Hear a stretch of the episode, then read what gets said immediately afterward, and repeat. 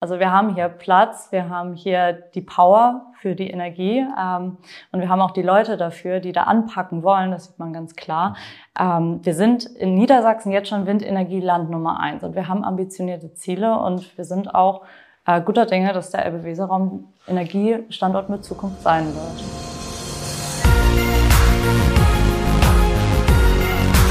B und P Business Talk der Wirtschaftspodcast aus der Metropolregion Hamburg. Präsentiert von Business and People. Ja, hallo, mein Name ist Tobias Pusch. Mit meiner Firma Wortlieferant produziere ich diesen Podcast. Und heute waren Host Wolfgang Becker und ich mit unserem mobilen Studio in Stade. Und zwar bei der dortigen Industrie- und Handelskammer. Die ist ja so für die gesamte Elbe-Weser-Region da zuständig für das Elbe-Weser-Dreieck. Und ja, Stade, das war früher ja immer verbunden mit dem Gedanken an Energie.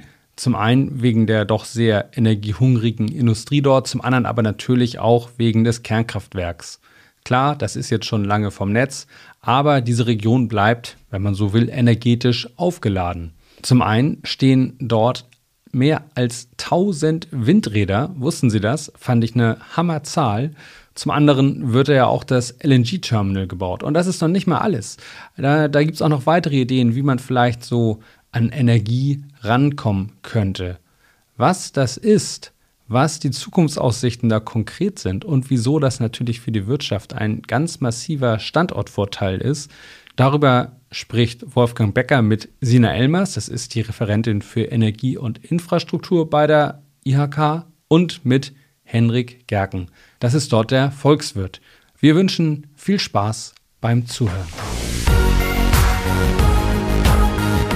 Die Industrie- und Handelskammer gehört zum Wirtschaftsforum Stade und mit dem Wirtschaftsforum Stade macht Business and People seit zwei Jahren regelmäßig Podcasts. Heute sind wir wieder bei der IHK. Henrik Gerken sitzt mir gegenüber und Sina Elmers. Henrik Gerken ist Referent für Volkswirtschaft oder auch Chefvolkswirt der IHK im Elbe-Weser-Dreieck.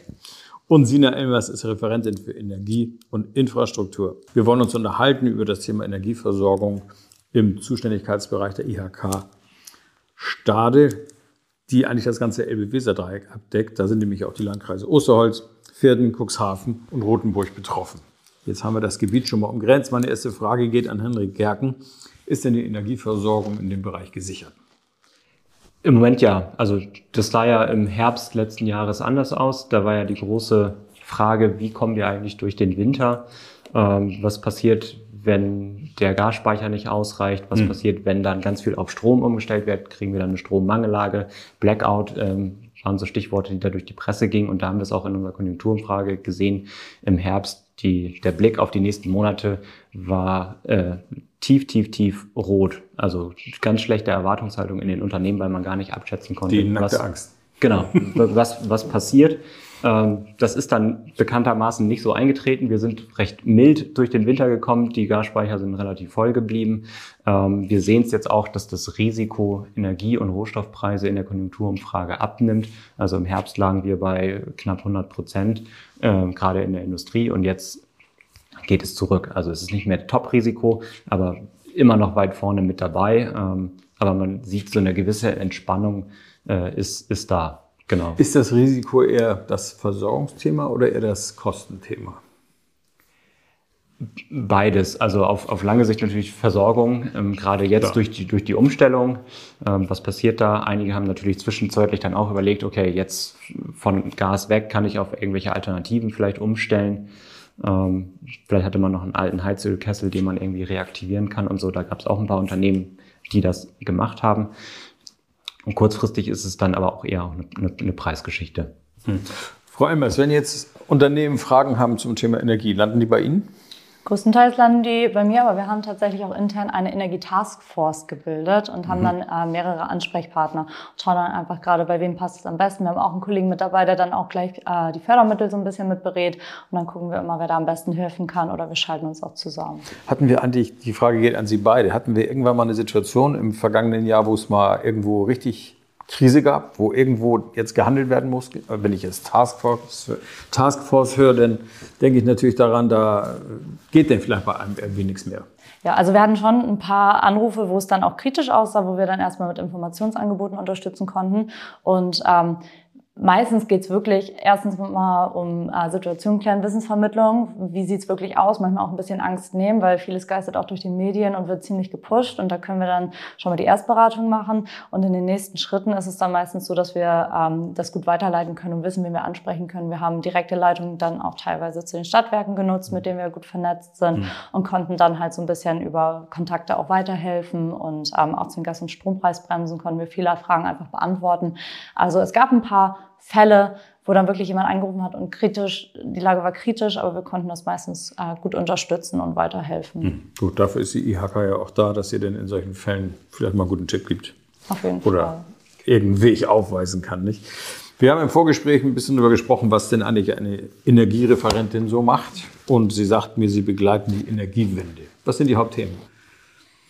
Die Hauptthemen, also alles, was von Europa hierher gespielt wird, natürlich die Gesetzgebung. Ähm, es sind es sind viele Punkte und es kommt gerade so eine große Wand auf uns zu und man muss, glaube ich, dafür sorgen, dass die Unternehmen rechtzeitig Bescheid wissen, weil es gibt nichts Schlimmeres, als vor vollendete Tatsachen gestellt zu werden und dann muss man akut handeln. Es ist besser, wenn man langfristig plant, sich darauf vorbereiten kann, Investitionen sinnvoll anlegt ähm, und dabei versuchen wir einfach zu unterstützen. Mhm.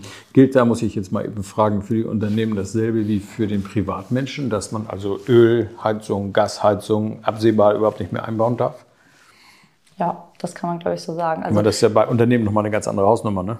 Wenn das große Unternehmen sind, da sind ja, äh, ja, es geht ja immense Kosten eventuell auch. Mhm. Langfristig geht es ja auf jeden Fall auch um die Dekarbonisierung der ganzen Industrie. Das sind ja die ganzen äh, energieintensiven Unternehmen, wo man dann tatsächlich auch einen großen Investitionsaufwand betreiben muss, um das zu schaffen. Und da gilt es natürlich jetzt frühzeitig anzupacken. Das wird nämlich in den nächsten Jahren auch teuer werden, gerade wenn man dann wirklich CO2-Zertifikate benötigt. Ähm, ist einfach wichtig, da frühzeitig Bescheid zu wissen und sich damit auseinanderzusetzen. Aber genauso bei den kleinen und mittelständischen Unternehmen, da ist es halt auch wichtig, dass man frühzeitig sich damit auseinandersetzt, mhm. Energiespar-, Einsparpotenziale wahrnimmt und dann auch frühzeitig überlegt, mhm. wann ist der richtige wirtschaftliche Zeitpunkt, um auch umzusteigen.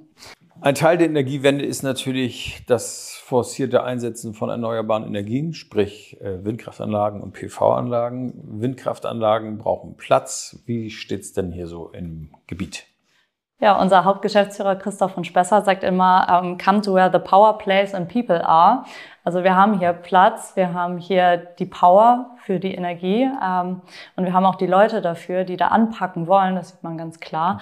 Ähm, wir sind in Niedersachsen jetzt schon Windenergieland Nummer eins und wir haben ambitionierte Ziele und wir sind auch äh, guter Dinge, dass der Elbe-Weser-Raum Energiestandort mit Zukunft sein wird. Mhm. Wir haben den Wind und äh, die anderen eben nicht so doll. Gerade hier die Strecke hoch bis Cuxhaven ist ja doch sehr windreich. Ja. Und wie viele Windräder stehen hier so? Etwas über 1000 Windkrafträder auf jeden Fall. Das kommt nämlich ja. auch in unserer Broschüre, die wir dann demnächst rausbringen, vor. Wie viele ja. Windkrafträder stehen hier eigentlich schon? Wie viel Power, wie viel installierte Leistung haben wir? Mhm. Ähm, was kann noch gehen? Sind da weitere Ableitungen, die wir machen wollen? Wie viel, aber auch wie viel Biogasanlagen und wie viel mhm. Solarfreifläche ist ja eigentlich schon installiert? Ich habe heute, glaube ich, in den Nachrichten gehört, dass es da wohl eine ganz interessante Förderung gibt für bestimmte Kommunen, die jetzt Erdwärme nutzen wollen. Die wollen alte Bohrlöcher nutzen und äh, holen sich dann heißes Wasser aus der Tiefe und pumpen das, wenn die Wärme entzogen ist, dann auch wieder runter. Äh, ist das hier in der Ecke auch irgendwie mal so ein mhm. Thema gewesen? Also Erdwärmenutzung und Geothermie ist auch hier ein Thema, ja. Das geht sogar, selbst Borkum hat, glaube ich, einen Antrag genau. gestellt als Insel. Mhm. Ja, doch ein Thema ist es ja auf jeden Fall. Ja. ja. Ist ja auch kein neues Thema. Ich meine, ich habe da vor Jahren schon drüber geschrieben, dass solche Systeme funktionieren. Und es haben sich bei mir Gründe angemeldet, aber man hat von dem Thema eigentlich gar nichts mehr gehört. Wir reden immer über Wind und Photovoltaik. Erdwärme ist immer da. Wind und Sonne nicht. Hm. Das stimmt. Ähm, ich denke, dass es jetzt auch durch diese Energiekrise nochmal gepusht wurde, dass halt mhm. viele verschiedene Technologien jetzt wieder stärker, stärker ins Gehör genommen werden und ähm, dann auch jetzt wieder ja, weiter erforscht werden und auch Förderungen gab es ja vorher in dem Bereich vielleicht gar nicht so, wie sie Nee, jetzt nee, angestoßen werden. Von daher ähm, denke ich, das ist eine gute Möglichkeit. Wir sollten uns da breit aufstellen, um nicht wieder in so eine Abhängigkeit zu geraten. Das ist, glaube ich, ganz Genau. wichtig. Und dann auch nicht nur auf Wind- oder Volta- Photovoltaik Man muss breit sich aufstellen. fokussieren, sondern schon breiter aufstellen. Und wenn wir hier die Möglichkeit haben, ähm, Bohrlöcher, die vielleicht schon da sind, auch nutzen zu können dafür, ähm, warum nicht? Also Ja, Herr Gerken, Sie beobachten das Ganze hier ja schon jetzt auch ein paar Jahre, so mit der Volkswirtebrille. Und äh, eigentlich ist eine verrückte Zeit, in der wir leben. Ne? Da haben wir vor drei, vier Jahren überhaupt noch nicht so richtig drüber nachgedacht. Da war Energiewende immer irgendwie so ein politisches, ideologisches Ziel, aber irgendwie nicht so konkret. Genau, da hatten wir noch günstiges Gas, was hier zugeströmt ist. ähm, Und wir hatten unsere Wirtschaft, die auf Export ausgerichtet ist. Und alles lief, ne? und alles, ja, was zu meckern hat man immer gefunden, aber mehr oder weniger alles lief. Und ähm, jetzt seit eigentlich Corona-Krise und dann anschließend Energiekrise äh, gerät dieses, dieses System so ein bisschen ins Wanken. Ne? Also das günstige Gas aus Russland ist weggebrochen und bei Corona hat man ja schon gemerkt, wenn dann irgendwie Null-Covid-Strategie in China ist und da für drei Wochen die Häfen stillstehen, dann Dann hier die Hecke. dann gibt's erheblichen Containerstau irgendwie vor Borkum. Ähm, Und dann dauert das, bis dann äh, alles wieder im Lot ist. Also wir sehen jetzt Entspannung in den Lieferketten. Ähm, das schon, der ein oder andere Betrieb ist immer noch mal so ein bisschen betroffen, aber grundsätzlich äh, passt sich das da an. Aber nichtsdestotrotz haben wir eben noch international einfach viele geopolitische Spannungen. Ähm, Von dem man nicht weiß, was dann noch droht, was Genau, noch kommt. Aber genau. wir neigen ja auch dazu, immer nur zu sehen, was alles schiefgehen kann. Und äh, vielleicht sollten wir auch mal mehr auf die Dinge sehen, die gut laufen können. Gut gelaufen zum Beispiel ist dieses wahnsinnig schnelle Verfahren, LNG-Terminals zu bauen. Und das ist auch ein Thema. Frau Elmes, das ist bei Ihnen, glaube ich, auf dem Tisch. Ne? genau. Wie ist da Stand der Dinge? Sieht man schon was? Ja, man sieht schon die ersten Fehler in der Elbe. Ich durfte letzte Woche tatsächlich selber einmal einen Blick drauf werfen und von, einem, von dem Turm äh, von äh, einem Chemieunternehmen bei uns im IHK-Bezirk durften wir einmal auf die Baustelle schauen. Das ist schon ganz spannend. Ähm, vorher haben wir uns eine Präsentation angeschaut und haben gesehen, wie lang das überhaupt werden soll und wie es später aussieht. Und wenn man das dann mit der Realität einmal abgleicht, es ist noch ein bisschen was zu tun. Aber es ist alles im Zeitplan. Bis zum Ende des Jahres sollen wir hier LNG anlanden können. Das heißt, dann werden hier Schiffe festmachen Genau, Tankschiffe. und dann wird das Ganze ins Netz eingespeist. Das Genau. heißt, die Logistik steht auch, Sie sind ja auch für Infrastruktur zuständig. Gibt es die schon? Ähm, wir können tatsächlich bestehende Infrastruktur nutzen und es muss nur eine Leitung gelegt werden, die nicht so einen hohen Aufwand bedeutet. Also wir sind hier relativ, deswegen ist das auch eine super Standortentscheidung gewesen. Wir sind hier eigentlich gut aufgestellt. Wir haben kurze Wege, wir haben auch vorhandenes Know-how bei uns im Industriepark und Chemiepark an der Elbe direkt. Ähm, wir haben diesen tollen Platz zwischen Hamburg und Cuxhaven direkt an der Elbe. Also ich glaube, auch logistisch sind wir da super aufgestellt. Ähm, und wir können es halt emissionsfrei jetzt schon betreiben. Wir nutzen ja die Abwärme eines Chemieunternehmens und dadurch ähm, wird, wird nicht künstlich Abwärme hergestellt, sondern das kann dann wieder ähm, vom Flüssigen ins Gasförmige äh, regasifiziert werden über die Abwärme. Genau, das sind also hier ja noch äh, ziemlich spannende Aktionen. Sag ich mal, wenn das Ganze steht und die ersten Schiffe kommen, da wird man sicherlich dann auch mal was lesen oder sehen im Fernsehen. Äh, insofern hat Stade ja eine ziemlich herausragende Rolle und Sie dürfen an der Front mitwirken, ne? Ja, und das freut mich auch sehr, weil ähm, ich sehe die Potenziale, die wir ha- hier haben. Wir haben ja auch eine gute Lage direkt am Wasserstoff-Backbone, was hier durch Deutschland ähm, gelegt wird. Und dieses LNG-Terminal wird ja für grüne Gase ready Ja, gebaut. richtig. also es geht so schnell, dass man nachher das umbauen kann. Dann ist man halt auch ähm, zukunftsfähig aufgestellt bei uns in der Region. Sie haben vorhin eine Zahl genannt, ungefähr so 1000 Windräder haben wir im IHK-Gebiet. Im IHK. Also nicht im Landkreis Stade, sondern in allen Genau. Landkreisen drumherum. Wie viel Platz haben wir denn noch? Wie viel dürfen wir denn noch aufstellen? Oder ist eigentlich schon so das Limit erreicht? Nee, tatsächlich äh, können wir noch ordentlich Fläche bebauen. Ähm, die Ziele haben wir bekommen. Wir haben dann auch einen Abgleich erhalten, wie viel Potenzial haben wir schon ausgeschöpft, wie viel ist noch da. Und ähm, hier kann ganz schön was passieren in der nächsten Zeit. Da muss aber auch einiges mitspielen. Wir brauchen halt erstmal die Produktionsstätten. Diese Windräder müssen erstmal gebaut werden. Klar. Und wir brauchen auch die Fachkräfte, die die Windräder dann letztendlich auch aufstellen, weil sonst können wir diese ganze ähm, Systematik gar nicht stemmen mit dem, wie es aktuell Das ist läuft. das eine, und man braucht den Platz. Oft sind es landwirtschaftliche Flächen, die irgendwo ja denn zur Verfügung gestellt werden müssen. Wie ist denn da so die Bereitschaft? Ich ich denke, man muss da viel über Transparenz und Beteiligung gehen. Also letztendlich muss jeder was davon haben und ich kann es auch verstehen, wenn, wenn beispielsweise ein Landwirt sein Feld behalten möchte und nicht unbedingt ähm, es abgeben möchte. Aber wenn man da mit Transparenz und Beteiligung rangeht, dann sollte das zukünftig in schlankere Verfahren münden und hoffentlich nicht so viele Widersprüche geben, weil letztendlich müssen wir halt alle bei der Energiewende auch mit anpacken. Ja, ist gut. Mit Bereitschaft meine ich jetzt auch, sind, sind Leute, denen Land gehört, bereit, das dafür herzugeben. Man wird den, aus dem Bauer wird den Windbauer, ne? oder wie ist das, Herr Kirken? Genau, genau. Also oftmals sind es ja landwirtschaftliche Flächen und äh, viele Landwirte haben sich da in den letzten Jahren dann auch so, eine, so, so ein zweites Standbein ja. aufgebaut. Also in unserer Energielandkarte, die wir dann rausbringen, haben wir halt diese Verbundprojekte und da sind auch einige Energiewirte dabei. Die haben dann ihre ja, Flächen genau. umgenutzt und ähm, nutzen vielleicht aber auch dann Agri-PV. Also es gibt ja jetzt verschiedene ähm, Verbundprojekte, die man dann auch nutzen kann. Wie nennt sich das? Agri-PV? Agri-PV kann man zum Beispiel über die landwirtschaftlichen Flächen bauen. Ach so, diese kann hochgestellten weiter, genau. äh, Photovoltaikanlagen, die halt so auf Gerüsten stehen und darunter grasen in die ja, das ist also das sind normale Frei, genau, Freiflächen-Photovoltaikanlagen ja. gibt's ja einmal. Ja, ja. Dann gibt's dieses Agri-PV, was man wirklich dann über die Sträucher, Büsche, Bäume und man kann darunter weiter normal wirtschaften. Also mhm. es würde da nicht mehr äh, Energie- oder Teller-Diskussion geben, mhm. sondern man kann es halt ähm, doppelt nutzen quasi. Doppelt nutzen, genau. Gibt's hier sowas schon? Ich glaube, im alten Land haben wir auf jeden Fall eine Probefläche, wo das schon ähm, ausprobiert wird. Genau. Ich glaube in York. Und im Landkreis Pferden gibt es, glaube ich, einen Projektansatz, wo es dann um, um vertikale äh, Flächen geht. Mhm. Also um den, um einfach um den Platzverbrauch der Photovoltaikanlagen noch zu minimieren. Wir sollten, glaube ich, auch immer noch mal drüber nachdenken. Wir haben ja schon so viele versiegelte Flächen, die bereits mhm. einfach zu sind. Ähm, egal jetzt ob Parkflächen oder wirklich erstmal die Dachflächen. Also wir können noch die anderen Potenziale stärker ausnutzen, mhm. bevor wir dann wirklich freie Flächen und grüne Wiesen mit Photovoltaik überdachen. Also es ist tatsächlich so, wenn, wenn ich das so aus der langen Strecke journalistischer Tätigkeit auch beurteile, was im Moment passiert, ist, war nicht absehbar, aber es nimmt so eine Dynamik auf, die ist, finde ich, schon echt überraschend. Weil wirklich so viel passiert. Weil sie in Panik sozusagen, jetzt handeln wir. Wie lange reden wir über Energiewende? Oh, bestimmt seit zehn Jahren. Jetzt kommt der Turbo rein mit der Energiekrise. Das ist aber ein richtiger Turbo jetzt, ja, ja genau, richtig. Das ich. Und das äh, geht ja auch bei Ihnen über den Tisch. Ne? Ähm, eigentlich geht das ja noch länger zurück. Wir hatten ja mal den Atomausstieg, wo man sich ja schon Gedanken machen müsste, mhm. was schafft man eigentlich für Alternativen. Dann hat man den Ausstieg vom Ausstieg gemacht, um dann später nochmal den Ausstieg wieder zu machen. Mhm. Ähm, und wusste ja eigentlich auch viele Jahre, Ende 22 ist Schluss, dann gehen die letzten Meiler vom Netz. Jetzt hat man sie nochmal ein paar Monate gestreckt. Aber so richtig ist man ja trotzdem nicht in die Pötte gekommen, vorher schon andere Bedingungen zu schaffen, nee. dass man äh, ein weiteres Spektrum an erneuerbarer Energie einfach da hat. Nee, weil das war ja auch günstig und mhm. kam immer schön genau. mundgerecht angeliefert genau. hier ja. durch die Pipelines.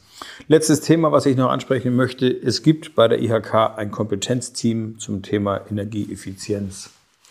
Und zwar ist es ein Team, das geht in die Unternehmen Frau Elmers, können Sie da noch mal erklären, was Sie da genau machen? Genau, äh, aus unserem Hause, aus dem Innovationsbereich, ähm, wurde eine Beratungstour mit ins Leben gerufen, gemeinsam mit dem TZEW. Und dort, ähm, das heißt nachhaltig wirtschaften, Energiesicherheit planen.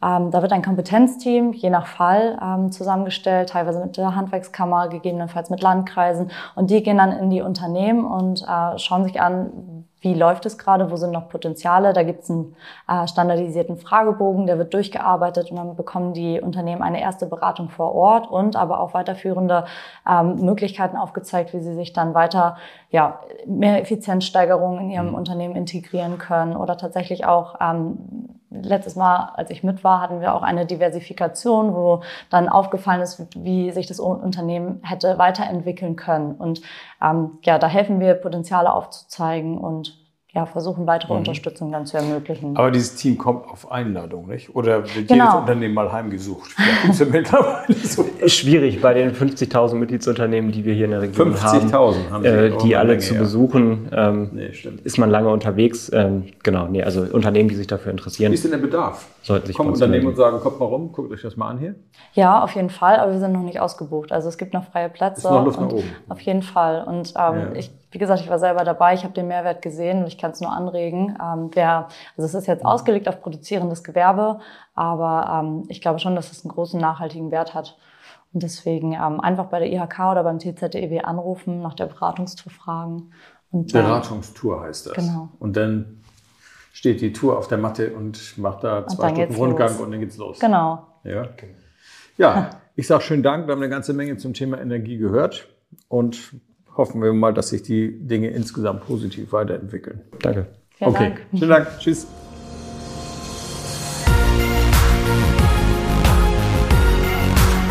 Das war der B&P Business Talk. Der Wirtschaftspodcast aus der Metropolregion Hamburg. Präsentiert von Business and People.